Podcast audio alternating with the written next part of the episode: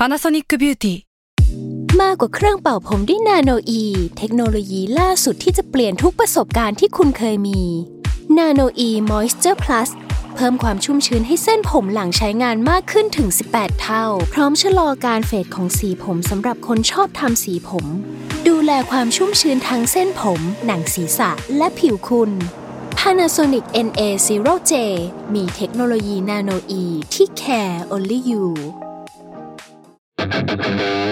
s a l m o n PODCAST มัน สด อร่อย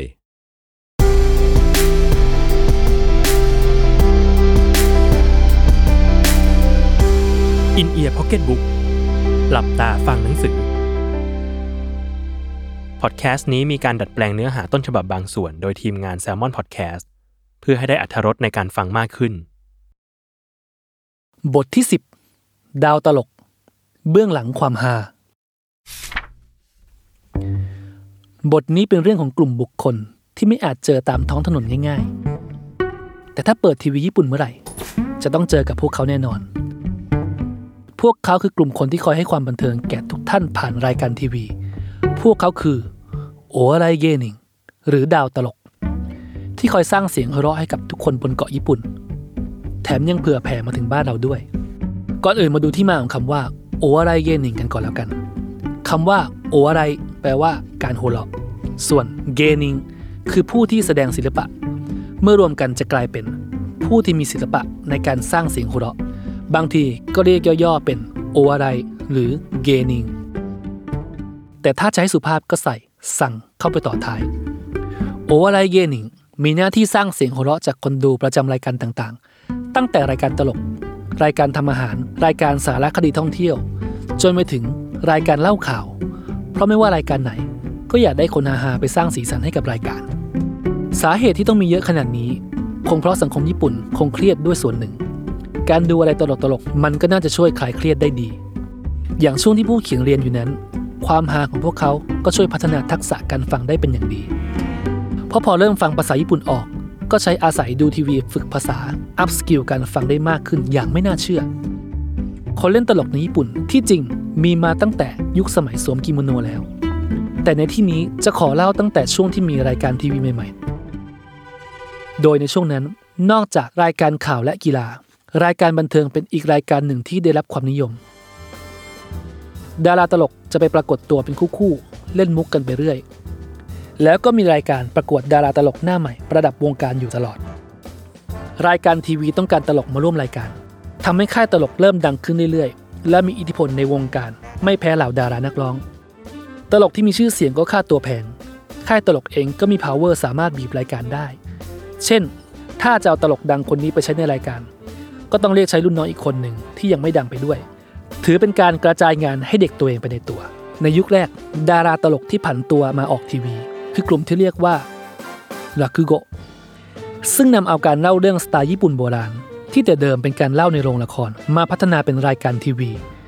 โดยนักเล่าเรื่องนี้จะแต่งตัวในชุดกิโมโนสำหรับผู้ชายสไตล์ญี่ปุ่นแท้ๆออกมานั่งแบบสุภาพ โดยมีการคุกเข่าคล้ายเวลาผู้หญิงไทยนั่งกราบพระ แล้วก็เล่าเรื่องไป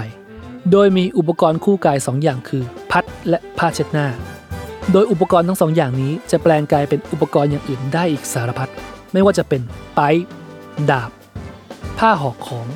แล้วแต่จินตนาการและความสามารถในการเล่าของผู้เล่า เขาจะค่อยๆเล่าเรื่องจนมาถึงมุกหลักที่เก็บไว้ท้ายสุด เพื่อให้คนดูหัวเราะและฮากันคลืน ซึ่งนักเล่าเรื่องลากุโกนี้ ก็จะมีฉายาในวงการด้วย เหมือนเป็นตำแหน่งกันเลยทีเดียว อย่างเช่นโชฟเตหรือซังยูเตที่จะได้รับฉายาเหล่านี้มาประดับหน้าชื่อของตัวเอง เมื่อได้เป็นนักเล่าเรื่องลากุโกแบบเต็มตัวแล้ว โดยฉายาพวกนี้ จะถูกส่งต่อมาเป็นรุ่นๆทำให้การันตีได้ว่า คนคนนี้จะมีมุกสไตล์เดียวกัน หรือหาเทียบเท่ากับเจ้าของฉายาเก่าแน่นอน ทุกวันนี้ลาคุโกบางท่านยังมีรายการทีวีเป็นของตัวเอง โดยตลกกลุ่มลาคุโกได้รับความเคารพในฐานะผู้บุกเบิกรายการตลกทางทีวี และผู้สืบทอดวัฒนธรรมไม่ต่างกับนักแสดงคาบุกิ แต่เห็นเป็นผู้ที่เริ่มขนาดนี้ พอพูดถึงดาราตลกลาคุโกกลับไม่ได้ถูกรวมเข้าไป เพราะดูเหมือนพวกเขาจะถูกจัดให้เป็นกลุ่มที่สูงยิ่งกว่า ต่างกับดาราตลกทั่วไปที่ถูกมองเป็นกลุ่มล่างๆของวงการบันเทิง ซึ่งที่จริงแล้ว ดาราตลกบางคนก็เคยเป็นศิลปินลาคุโกะมาก่อน แต่ปัจจุบันทำแต่งานพิธีกรทีวี จนคนลืมไปแล้วว่าเคยเป็นลาคุโกะคนรุ่นใหม่ไม่เคยเห็นตลกเหล่านี้ขึ้นแสดงบนเวทีลาคุโกะมาก่อน ก็เลยได้รู้จักพวกเขาแต่ในฐานะ ดาราตลกทางทีวีเท่านั้น เช่น อากาชิยะซัมมะหรือซัมมาซัง ซึ่งเป็นศิลปินตลกรุ่นใหญ่ในวงการบันเทิงญี่ปุ่น ที่ทุกคนให้ความเคารพนับถือนั่นเอง จากลาคุโกะต่อด้วยมันไซอีกหนึ่งการแสดงตลกที่ได้รับความนิยมในช่วงแรกของการบุกเบิกทางทีวี เป็นการแสดงทอล์กโชว์ของดาวตลกสองคนที่ชมชอบการใส่สูทซึ่งไม่รู้ทำไมต้องเป็นสูทที่ดูราคาถูก ผ้าดูแข็งปัง สีก็แปลกๆถ้าไม่น้ำเงินสดก็แดงไปเลย เป็นเอกลักษณ์ที่เห็นแล้วต้องแอบขัดใจอยู่นิดหนึ่ง ในการแสดงนักมันไซหรือมันไซชิจะยืนหน้าไม้เกียะไม้แบบนักร้องลูกทุ่งบ้านเราที่ชอบใช้กันในอดีต เล่าเรื่องราวต่างๆ ในรูปแบบบทสนทนา ซึ่งทั้งสองคนจะมีหน้าที่ที่แยกกัน คนหนึ่งเป็นคนปล่อยมุกเอ๋อหรือโบเกะเขาจะเป็นคนปล่อยมุกโชว์ความโง่บื้อของตัวเอง ส่วนอีกคนหนึ่งจะทำหน้าที่เป็นตัวตบหรือซึกโกมิ เขาจะคอยจัดการตบให้คนเอ๋อได้รู้ตัวว่าผิดด้วยประโยค เช่น มันจะเป็นแบบนั้นได้ยังไง ผิดแล้วเฮ้ย มันต้องแบบนี้สิเฮ้ย หลังจากนั้นจะใช้มือตบไปที่ท้องหรือแขนของตัวเอ๋อตามสไตล์มันไซหรือบางทีก็เล่นหวดกระบาลกันเลยก็มี แต่ไม่มีฐาน ซึ่งถือเป็นรูปแบบมาตรฐานของตลกญี่ปุ่น ที่ถ้าใครเคยดูรายการทีวี หรือกระทั่งการ์ตูนแดนประดิษฐ์ก็คงได้เห็นการเล่นแก๊กแบบนี้อยู่เรื่อยๆ หนึ่งในดาวตลกที่โด่งดังมาจากมันไซแล้วยังอยู่ในวงการถึงทุกวันนี้คือบีโดทาเกชิหรือทาเกชิคิตาโนะ ผู้กำกับชื่อดังจากหนังเรื่องคิคุจิโร่ก่อนจะเอามาดีด้านกำกับหนัง เขาเริ่มจากการเล่นตลกมาก่อน โดยใช้ชื่อกลุ่มว่าซูบีโตะและถือเป็นตัวแทนของดาวตลกฟากโตเกียวที่ใครๆ ก็อยากร่วมสังกัดด้วย ตัวอย่างรุ่นน้องของเขาคนหนึ่งที่ดังตามมาก็คือโซโนมะมาฮิงาชิ ผู้รับหน้าที่เป็นลูกน้องลุงทาเคชิในรายการโหดมันฮาที่คนอายุ 28 ขึ้นไปคงคุ้นกันหมด ตอนนี้นาฮิงาชิได้ดิบได้ดีไปแล้ว โดยเปลี่ยนจากดาวตลกกลายมาเป็นผู้ว่าการจังหวัดมิยาซากิสมัยหนึ่ง เพิ่งหมดระวางไปเมื่อปี 2011 นี่เอง ถือว่าสร้างสีสันในวงการได้ดีเหมือนกัน เพราะผู้ว่าคนอื่นเขาก็เป็นนักการเมืองธรรมดา แต่น้าเข้ามาจากวงการบันเทิง เลยอาศัยวงการบันเทิงในการสร้างชื่อให้จังหวัดตัวเอง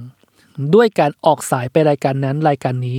เอาสินค้าดันจังหวัดของตัวเอง ไปเป็นรางวัลในรายการทำหน้าที่สองด้านได้อย่างดีจริง ๆ ต่อกันที่ค้นโตะ รูปแบบการแสดงตลกอีกอย่างหนึ่ง ซึ่งเป็นการแสดงตลกด้วยละครสั้น หรือที่ฝรั่งเรียกว่า skit コントต่างกับที่漫才ตรงที่มันเป็นการแสดงสั้นๆ ซึ่งแทรกมุกมาเป็นระยะ ก่อนจะตบท้ายด้วยมุกที่เด็ดที่เรียกว่าオチปิดท้าย หรือไม่ก็เป็นละครเล่าเรื่องสั้น ไม่มี prop อาศัยทำท่าประกอบ แล้วคั่นระหว่างเรื่องด้วยทำนองสั้นๆ เช่น จังกะจังกะจังกะจังกะจังกะ หรืออีกแบบที่เล่นมุกยาวกว่าเหมือนเป็นละครสั้น ยาวประมาณ 5-10 นาทีต่อเรื่องไปเลย พวกนี้มักจะเน้น prop ประกอบฉากไปด้วย นักแสดงคนโตะส่วนมากจะใช้ 2 คนเหมือนมันใส่แต่ก็มีบ้างที่มีสมาชิกหลายคน เช่น The Drifters กลุ่มตลกกลุ่มแรกที่ได้เริ่มการแสดงตลกแนวนี้ ซึ่งมีสมาชิก 5 คน แต่ปัจจุบันเหลือ 3 คนแล้ว พวกเขาโด่งดังมากจนมีรายการทีวีของตัวเอง รวมถึงรายการอื่น ๆ ที่แม้จะพูดชื่อออกมาแล้วคนไทยไม่รู้จัก แต่ถ้าพูดว่าไดโจบุดะไดโจบุดะ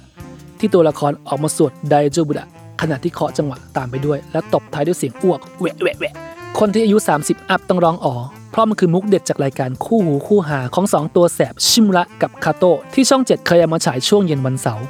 สมัยผู้เขียนยังเด็กมีมุกขำบ้าง แป๊กบ้าง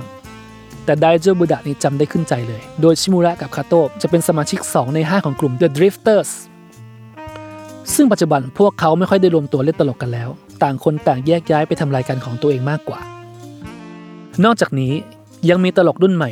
ที่เขาว่าเป็นเจ้าแห่งคอนโตะก็คืออันจัชชุคู่หูดาวตลกที่ใส่ทริคลูกเล่นในละครสั้นได้อย่างยอดเยี่ยม ด้วยการเล่นกับสถานการณ์ที่เกิดขึ้นจากความผิดพลาด เช่น เล่าเรื่องของคนสองคนคุยโทรศัพท์กับคนอื่น แล้วมายืนอยู่ข้างๆกัน แต่กลายเป็นว่าสิ่งที่เขาสองคนคุยกัน สอดประสานกันได้เป็นอย่างดี และกลายเป็นเรื่องหาไปเฉยเลย มาถึงกลุ่ม reaction gaming กลุ่มนี้ถูกดาราตลกด้วยกัน จัดให้เป็นการแสดงตลกที่ง่อยที่สุด คือไม่ได้ใช้ฝีมืออะไรมาก แค่อาศัยการแสดงปฏิกิริยาตอบโต้ เพื่อเรียกเสียงหัวเราะตามที่มาของชื่อภาษาอังกฤษอย่าง reaction พวกเขาจึงไม่ต้องคิดมุกให้มากความ อาศัยความอึดกับความหน้าด้านเท่านั้นพอ สิ่งพวกเขาต้องเจอก็ไม่มีอะไรมาก แค่โดนจับให้กินโอเด้งร้อนๆ ถูกถีบลงบ่อน้ำเย็น ถูกจับแช่บ่อน้ำร้อน เอามือล้วงกล่องใส่งู ให้ปูหนีบปาก เอามาแมลงใส่กางเกง ให้นักมวยปล้ำใช้ท่าไม้ตายใส่ และอีกสารพัดความทรมานที่โดนเมื่อไหร่ เป็นเรียกเสียงฮาจากคนดูได้ทุกที ซึ่งที่จริงพวกเขามีเทคนิคมาให้เจ็บตัวซ่อนอยู่ แต่ก็ต้องโอเวอร์เรียกให้คนหาเข้าไว้ ซึ่งตลกที่โด่งดังแนวนี้ แม้จะโดนดูถูกก็ตามทีก็มีเด้งอวะเทตสุโรกับกลุ่มดาโจคุระบุผู้เขียนเคยดูดีวดีที่ทั้งสองร่วมงานกัน ดูแล้วก็ได้แต่ทรมานใจ เพราะมันเป็นตอนที่ทุกคนโดนสั่งให้สวนทวารด้วยสลอด แบบสวนกันเองด้วย แล้วให้ใส่ผ้าอ้อมผู้ใหญ่วิ่งแข่งกัน เพื่อดูว่าใครจะอึราดเป็นคนสุดท้าย จนผู้เขียนนึงขั้นปิดทีวี แต่ก็มีคนบางกลุ่มชอบดูอยู่เหมือนกัน นอกจากนี้ยังมีการจัดประเภทอีกอย่างคือ ถ้ามาเป็นคู่จะเรียกว่าคอมบิ ผู้เขียนคาดเดาว่าคงมาจากคำว่า combination แต่ถ้าเป็นนักแสดงเดี่ยวก็จะเรียกว่า p i n g a n i n g ซึ่งมักจะใช้กับการทอล์กโชว์เป็นหลัก อาจหมายรวมถึงคนที่เล่นตลกและเล่นมายากลคนเดียวก็ได้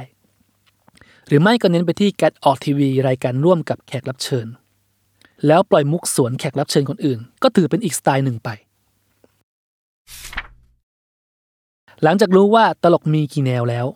เรามาดูพัฒนาการของพวกเขากันบ้าง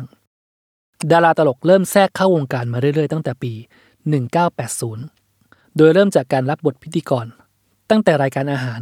ดูดวง แฟชั่น ดนตรี กีฬา ไล่มาจนถึงรายการข่าว ซึ่งถือว่าเป็นเรื่องแปลกสำหรับสมัยนั้น ต่างจากปัจจุบันที่กลายเป็นเรื่องปกติไปแล้ว จนในที่สุด ค่ายตลกอย่างโยชิโมโตะโคเกียว ค่ายตลกยักษ์ใหญ่จากโอซาก้า ดินแดนนักปั้นดาวตลก ก็กลายเป็นบริษัทใหญ่ที่คอยควบคุมดูแลงานของดาวตลกในสังกัด ส่วนบริษัทเอเจนซี่ดาราอย่างมาสกิโชจิกุหรือวาตานาเบะโปรดักชั่นก็คอยป้อนงานให้กับดาวตลกหลายคนทำงานทีวีเสียจนไม่ได้เล่นตลก วันๆเอาแต่ไปออกรายการทีวี เป็นพิธีกรบ้าง แขกรับเชิญบ้าง จนมีชื่อเรียกตลกเหล่านี้ว่ากายาเกนิง หรือดาวตลกที่คอยทำหน้าที่เสริมมุกให้กับพิธีกรรายการวาไรตี้พวกเขาจะทำหน้าที่เป็นสมาชิกประจำรายการ นั่งอยู่แถวหลังแขกรับเชิญ หรือสมาชิกหลัก และคอยยิงมุกออกมาเสริมวายวายเวลาโดนแซวหรือทำยังไงก็ได้ให้รายการตลกมากขึ้น และเวลามีมุกแป๊กโดยตั้งใจ พวกเขาก็จะทำหน้าที่พุ่งออกมาทำท่าตลกตลกๆพร้อมเสียงประกอบ แปวซึ่งคนที่บุกเบิกหน้าที่ガヤ芸人 ในรายการวาไรตี้ก็ต้องยกให้อิมาดาโคจิผู้ที่หลายครั้งโดดเด่นยิ่งกว่าพิธีกรหลักด้วยซ้ำมาถึงตอนนี้ วงการบันเทิงญี่ปุ่นก็มีดาราตลกประสบความสำเร็จเต็มไปหมด เวลาดูอันดับคนบันเทิงที่เสียภาษีสูงสุดต่อปีในท็อป 10 ก็มีดาวตลกปนอยู่ไม่น้อย เรียกว่ารายรับเยอะกว่าดารานักร้องดังๆเสียอีก ซึ่งญี่ปุ่นเลี่ยงภาษีได้ยากมาก ยิ่งถ้าใครมีรายการทีวีของตัวเองเร็วเท่าไหร่ ก็ยิ่งรวยเร็วเท่านั้น แล้วกลุ่มดาราตลกจะมียุคบูมเป็นระยะ คนที่อาศัยช่วงบูมสร้างชื่อเสียงแล้วอยู่รอดได้จากนั้น ก็จะนับเป็นผู้อยู่รอดจากบรรดาดาวตลกที่มีมากมาย ซึ่งเอาข้อจริงก็มีสัดส่วนไม่ถึงหนึ่งในสิบของบรรดาตลกทั้งหมด ชีวิตดาราตลกใช่ว่าง่าย เพราะการเล่นมุกให้คนขำมันยากยิ่งกว่าอะไรดี โดยเฉพาะถ้าเขาจ่ายเงินมาดูเรา จุดเริ่มต้นของพวกตลกส่วนใหญ่ จึงเริ่มมาจากโรงเรียนสอนการเล่นตลก ที่ดังๆก็ต้อง NSC ย่อมาจาก New Star Creation ของค่ายโยชิโมโตะโคงโย ที่พวกมุ่งเป็นดาวตลกจะพุ่งเข้าเรียนตั้งแต่จบมัธยม บางคนก็มาพร้อมเพื่อน เพื่อจะได้เป็นคู่กัน บางคนก็มาหาคู่เล่นด้วยตอนเรียน พวกเขาจะรู้วิชาการเล่นตลก และมาพร้อมกับความฝันที่จะได้เข้าทำงานในวงการบันเทิงที่เต็มไปด้วยแสงสี เมื่อจบการศึกษาก็สามารถเริ่มทำงานในฐานะนักแสดงตลกได้เลย แต่ใช่ว่าจะจบหลักสูตรแล้วจะเทิร์นโปรเป็นตลกได้ง่าย ๆ เพราะบริษัทแม่ของโรงเรียนก็จะรับแต่คนที่มีแววเข้าสังกัด ที่เหลือถ้าอยากสารฝันก็ต้องไปหาค่ายใหม่ และแม้มีค่ายแล้วก็ใช่ว่าจะได้แสดงทันที พวกเขาต้องเริ่มตั้งแต่งานชั้นล่างๆ เช่น แสดงฟรีเพื่อเปิดการแสดงให้รุ่นพี่ หรือไปออกงานเล็กๆ ตามสวนสนุก เรียกได้ว่าบริษัทใช้ให้ไปไหนก็ต้องไป แถมเงินเดือนช่วงแรกก็น้อยจนน้ำตาแทบเล็ด เพราะส่วนใหญ่ งานที่พวกเขาได้คือไปเป็นตัวแถมตามอีเวนต์ต่างๆ ถือว่าเป็นพวกไม่ได้ทำรายได้ให้บริษัท พวกนักแสดงหน้าใหม่ บางเดือนเลยมีรายรับแค่ 500 เยน เงินแค่นี้ซื้อข้าวกล่องกินแค่กล่องเดียวก็หมดแล้ว จะเรียกเงินเดือนก็กระดาก ค่าขนมเด็กมัธยมต่อวันยังเยอะกว่านี้เลย เศร้าแทน ยังดีที่วงการตลกญี่ปุ่น มีระบบซีเนียริตี้มาช่วย รุ่นพี่ตลกที่ดังแล้ว ส่วนใหญ่จะแบ่งปันเงินมาเลี้ยงรุ่นน้อง ซึ่งถือเป็นระบบซีเนียริตี้และการสร้างบุญคุณที่เข้มข้นมาก พูดได้เต็มปากเต็มคำเลยว่า น้องขอพี่กิน บางคนต้องทำงานพิเศษเพื่อหาเลี้ยงตัว จนกลายเป็นโปรด้านนั้นไปเลยก็มี ส่วนคนที่อายุมากแล้ว ถ้ายังไม่สามารถดังได้ หรือที่ญี่ปุ่นเรียกว่าขายได้ ก็ต้องทำงานพิเศษไปเรื่อยๆ และนี่คือเรื่องน่าเศร้าของเหล่าดาราตลกที่กว่าจะขึ้นมาได้ไม่สบายเลย ในแต่ละรุ่นที่จบการศึกษาจากโรงเรียนตลก มีแค่ไม่กี่คนที่เข้าวงการไปแล้วดังได้ ส่วนใหญ่ถ้าไม่รับงานเล็กๆน้อยๆก็อาจต้องออกจากวงการ เพราะไม่มีงาน บางคนดวงดีขายงานได้ แต่จู่ๆดันดวงกุดขายไม่ออก ก็ต้องพาตัวเองออกไป ส่วนบางคนใช้ชีวิตราบรื่น มีรายการในมือมาก ดันมีปัญหา ฟ้าผ่าเปรี้ยงเดียวก็ต้องออกจากวงการอีก อย่างเช่น ชิมดะชินสเกะพิธีกรตลกชื่อดัง ต้องออกจากวงการทั้งที่มีงานเต็มมือ เพียงเพราะมีเพื่อนเป็นแก๊งยากุซ่าชื่อเสียงที่สร้างมาหายไปในพริบตาทันที นอกจากนี้ยังมี อิปปัตเซียหรือตลกดังเปรี้ยงเดียว พวกเขาเป็นตลกที่มีมาประดับวงการ ปีละ 2-3 คน แต่ก็เงียบหายไปอย่างรวดเร็วเหมือนกัน พวกเขาแจ้งเกิดจากมุกมุกเดียว ซึ่งดันเป็นมุกที่โดนใจคนจนเป็นที่นิยม มีคนรู้จักทั้งบ้านทั้งเมือง ขนาดได้รับรางวัลคำยอดนิยมประจำปีมาครองได้ ซึ่งรางวัลคำยอดนิยมประจำปี จัดขึ้นโดยสำนักพิมพ์จูโกคุมินชะมีการจัดอันดับคำที่ได้รับความนิยมในแต่ละปีแบบนี้มาตั้งแต่ปี 1984 จนถึงปัจจุบัน แต่ความดังมักเป็นเรื่องไม่ยั่งยืน หาก 2 ปีผ่านไป ถ้าตลกคนนั้นไม่ผลิตมุกใหม่ๆ ดีแต่ขายมุกเดิมๆ คนก็เอียน สุดท้ายก็ต้องหายจากหน้าจอไปอิปปัตเซียที่คนไทยพอจะรู้จักก็คงเป็น Razor Ramon Hard Gay หรือเลซาลามง HG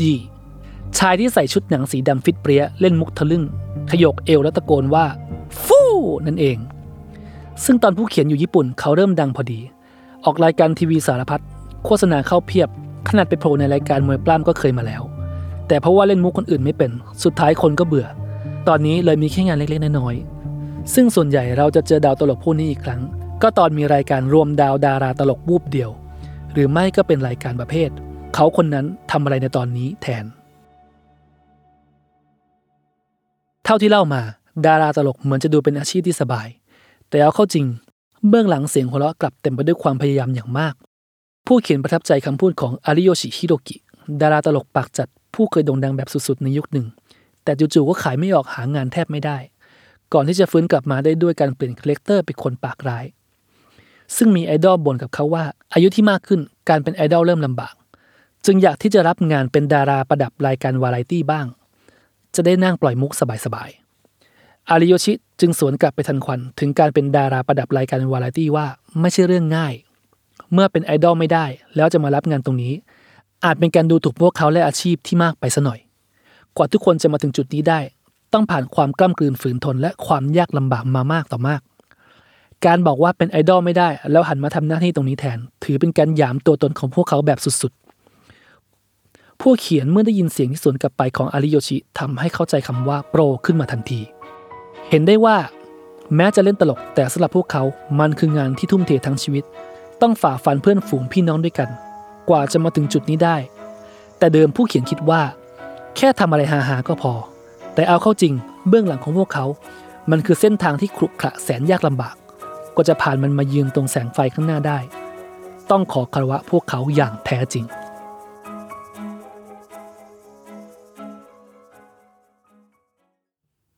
ติดตามรายการ In Ear Pocket Book ได้ทุกวันอาทิตย์ ทุกช่องทางของ Salmon Podcast